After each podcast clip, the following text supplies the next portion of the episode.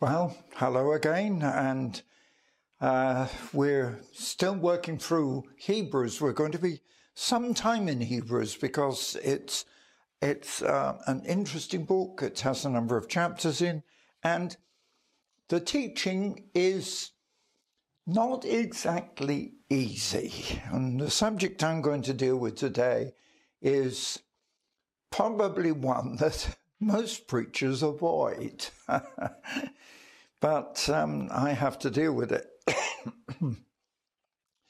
so I'm starting in Hebrews chapter 6. I don't think I shall get any further than chapter 6 today.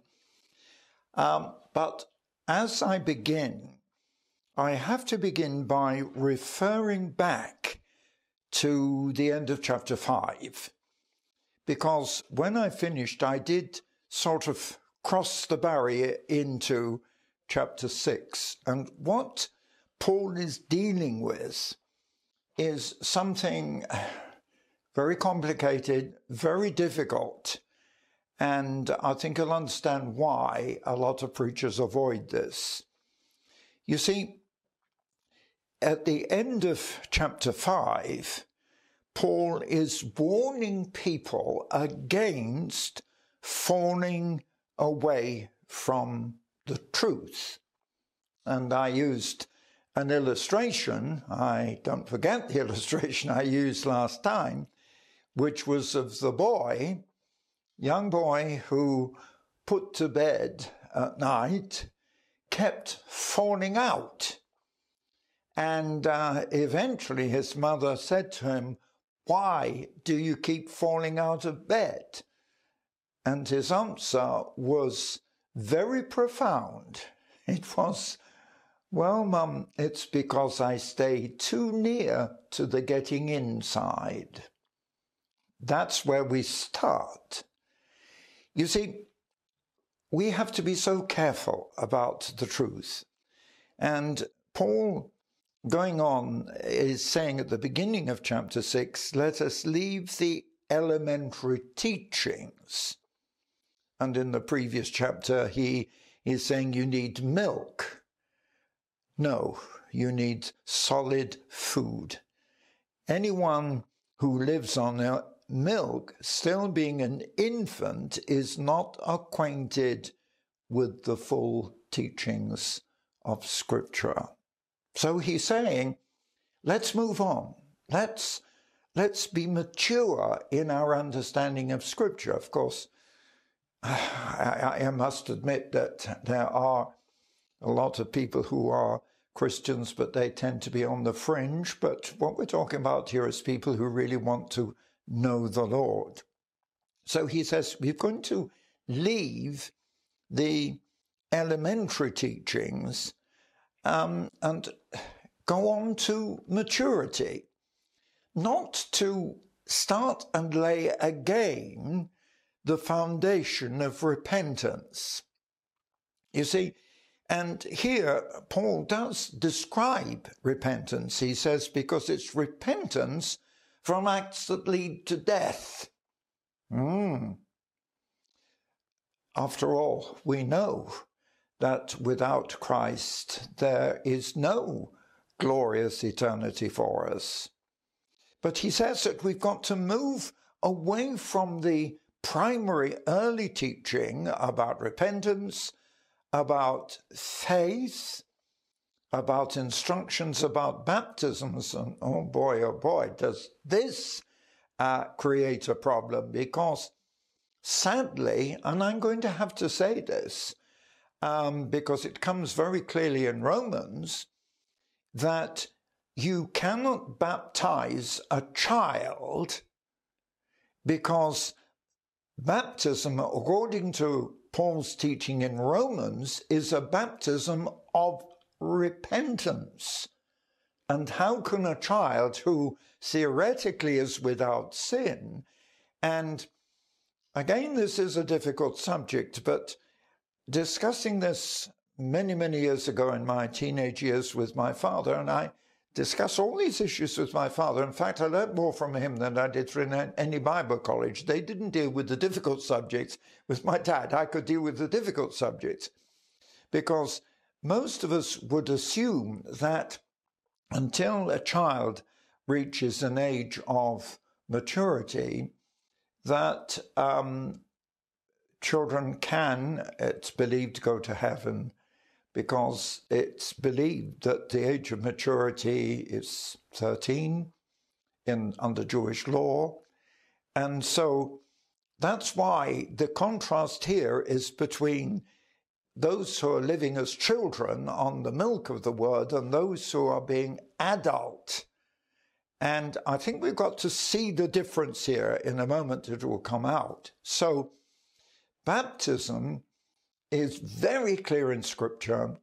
It is, Jesus says, the teaching of the New Testament is repent and be baptized for the remission of sin.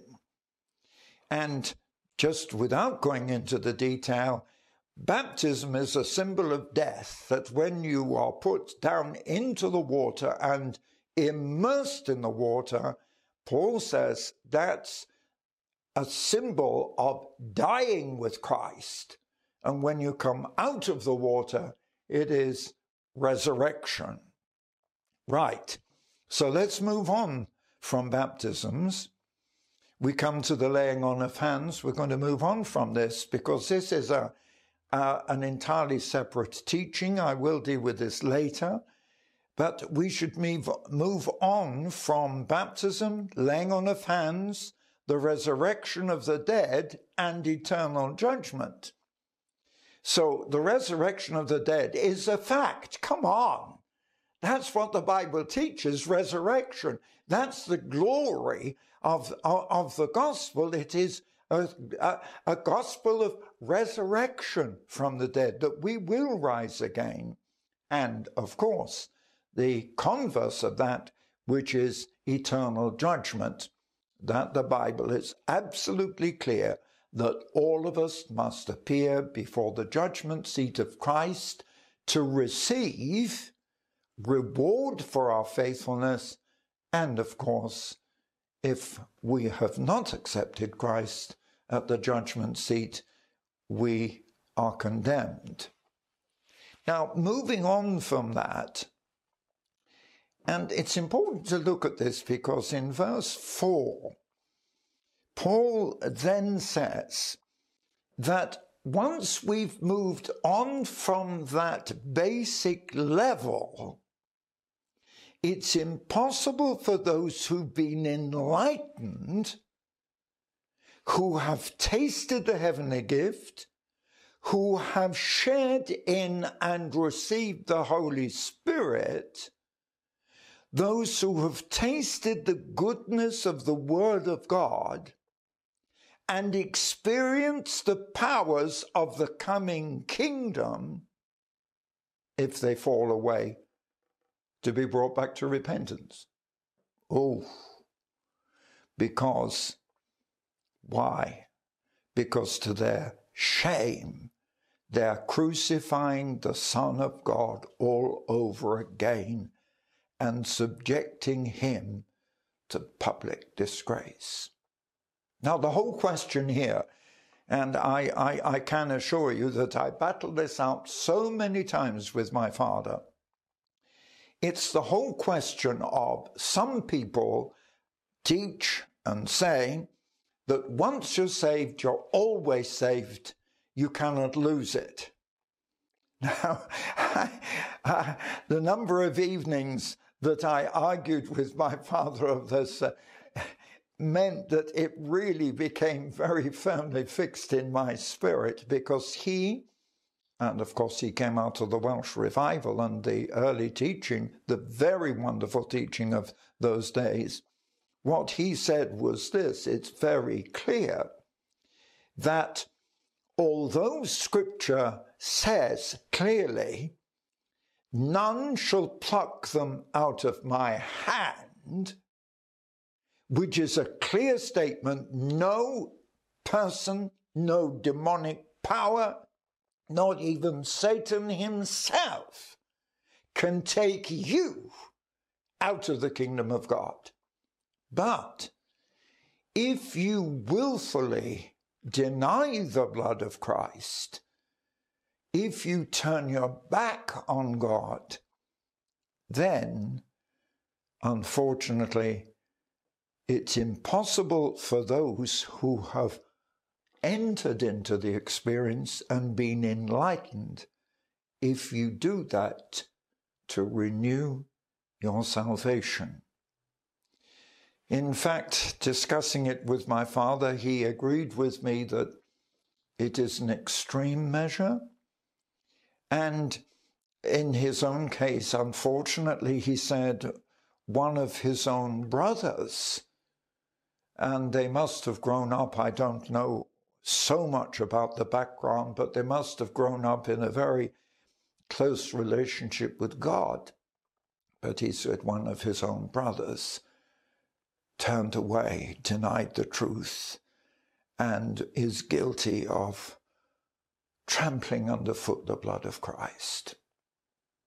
But it's not easy, it's a very rare experience, fortunately. But it really comes down to the position that this is not just simply a, a, a backsliding or, a, as unfortunately some do, which is to just for a brief period go back into sin. There is a repentance for that sin. Because that's why the scripture is absolutely clear. And Paul is so clear when he says that Christ lives to make intercession for us.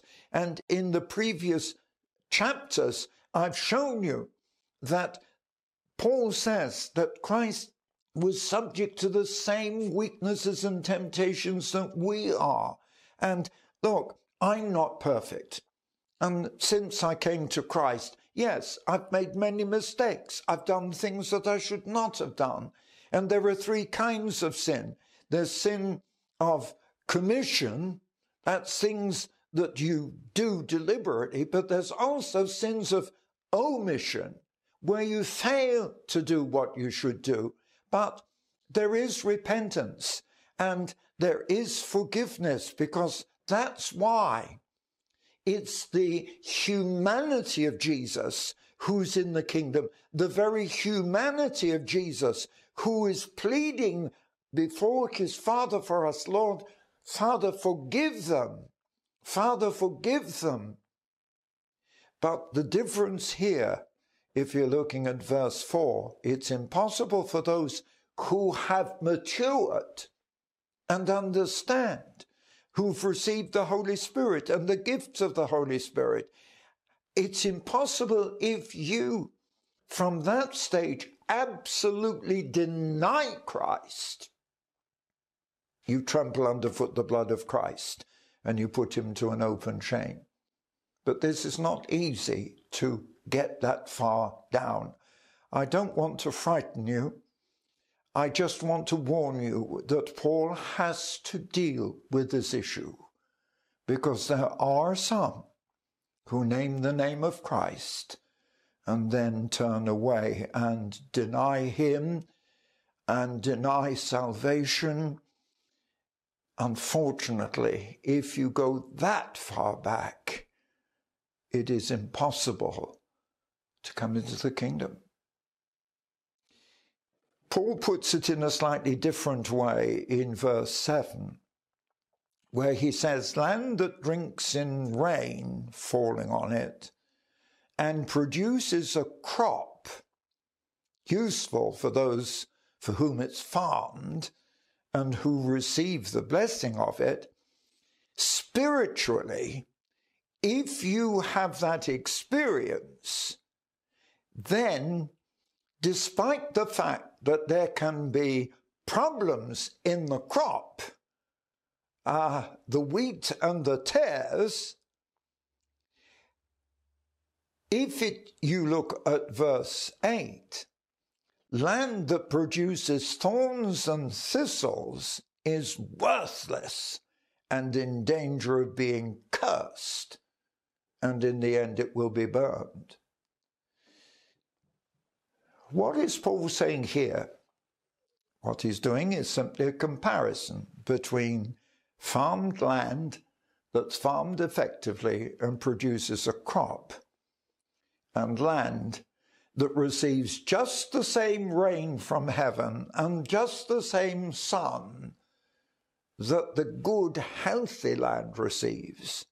But if that land produces no fruit and no effect, then it's cursed and burned. So this literally is a description of our Christian lives. And I'm going to come on to that even more deeply in a few moments. You see, it, it's very, very clear that having found Christ, we have to live at that Christian life. It, it's, it's an active life to produce fruit. And if I give you a very simple illustration, it's in Mark 11, you know, the scripture when the disciples were hungry coming out of Jerusalem. They were on the Mount of Olives and they were looking for some food, and Jesus saw the fig tree. And there was no fruit, only leaves. Yeah, it wasn't dead, it was alive. There were leaves, but there was no fruit. And Jesus cursed it, and it died.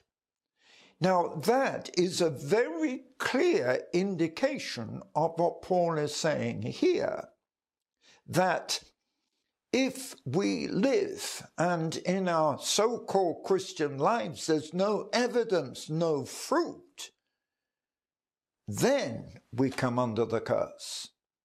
There should be the evidence in our lives. It's going on, it's, it comes out again.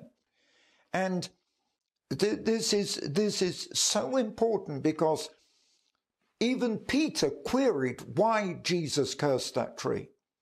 But he cursed it because it had leaves and no fruit. And there is a danger with some people, even in the church, who produce a lot of oh, leaves, a lot of shout, a lot of emotion, a lot of talk but yet don't produce any consistent fruit from their lives, they fall under the same problem.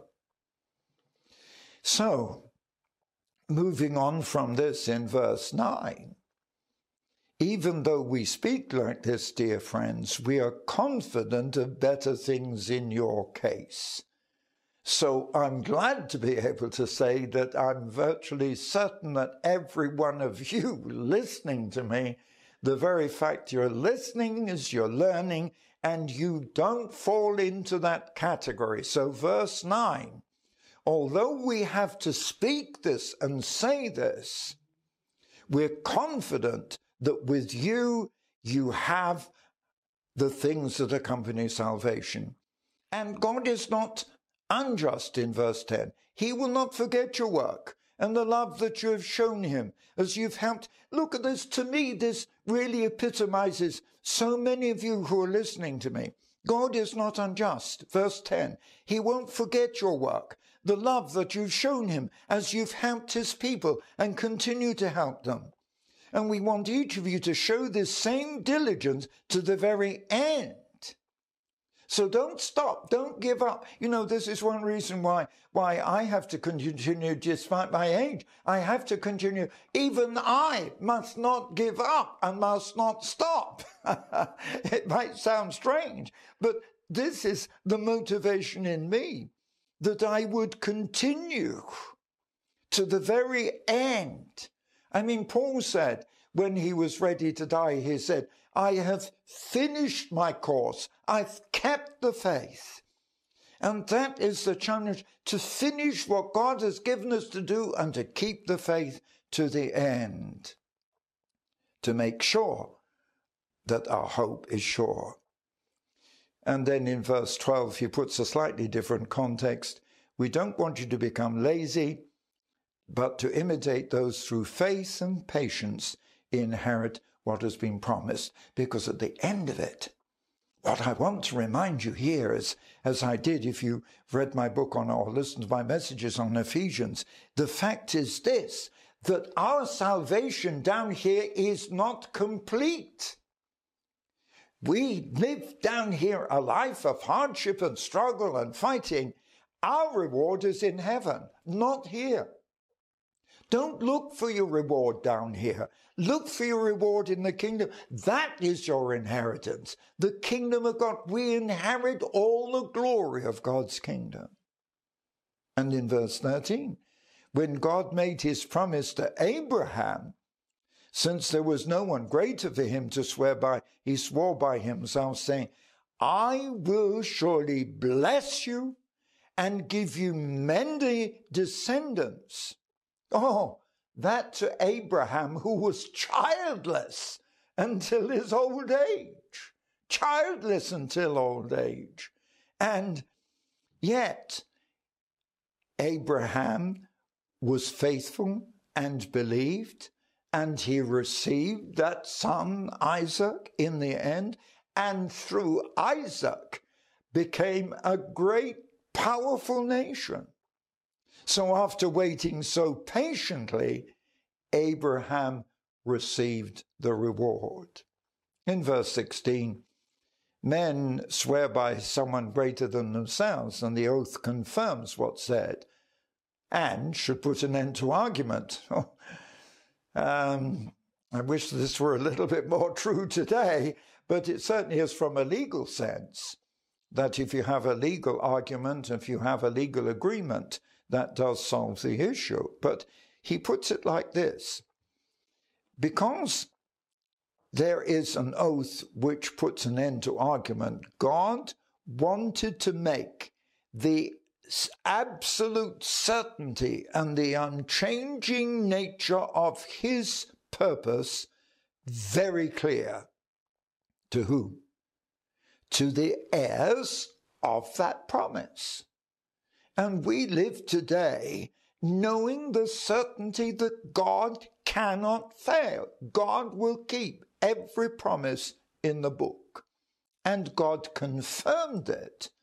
And in verse 18, God did this so that by two unchangeable things, in which it's impossible for God to lie, we who have fled from the world and taken hold of this new faith offered to us may be encouraged. Because in verse 19, this hope that we have is the anchor that keeps our soul. You know, you know I'm a sailor and I know what an anchor is and I know how the ship is dependent on it but we have an anchor that keeps the soul firm and secure. Why? Because the anchor is not in sand, the anchor is, Paul says, in the heavenly place, in the inner sanctuary, behind the curtain, where Jesus, who went before us, has entered. So our anchor, we're, our faith, our salvation is anchored in heaven. Because that's what it says. That's where Jesus, who's gone before us, has gone and entered into the very kingdom of heaven as we know. And just as we have the certainty that Jesus is in heaven, so we have the certainty that our hope, our faith, is anchored in heaven. So this is why Jesus is so so many times referred to as the illustration, the evidence, and the proof. For example, with resurrection, how do we know the evidence of resurrection is Jesus rose from the dead? He was human. I was talking about this and preaching on Sunday morning.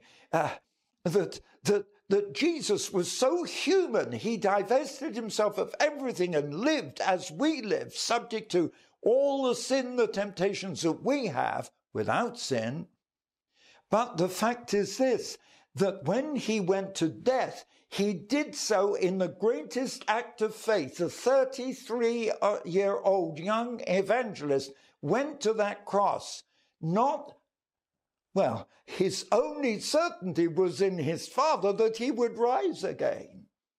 But the fact is, he did and was seen alive for 40 days.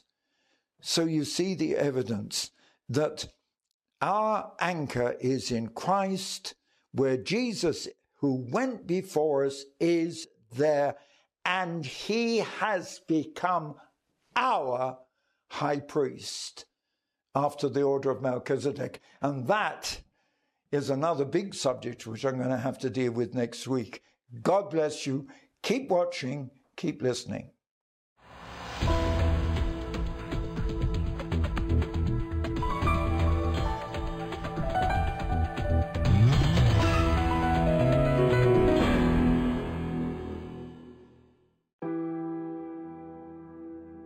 My God will supply all your needs according to his glorious riches in Christ Jesus. What a wonderful promise! When you are committed to and support the gospel, then stand on this promise that when you give to the extension of the kingdom, God will supply all your need. Jesus called it giving and receiving. This year, God has given us wonderful opportunities to preach the gospel in Armenia, Georgia, and Poland. And we continue to support Ukraine by distributing humanitarian and spiritual aid. For 12 months, our staff have helped the displaced, vulnerable, and injured, supplying food and medicines. To make a donation, visit eurovision.org.uk forward slash donation.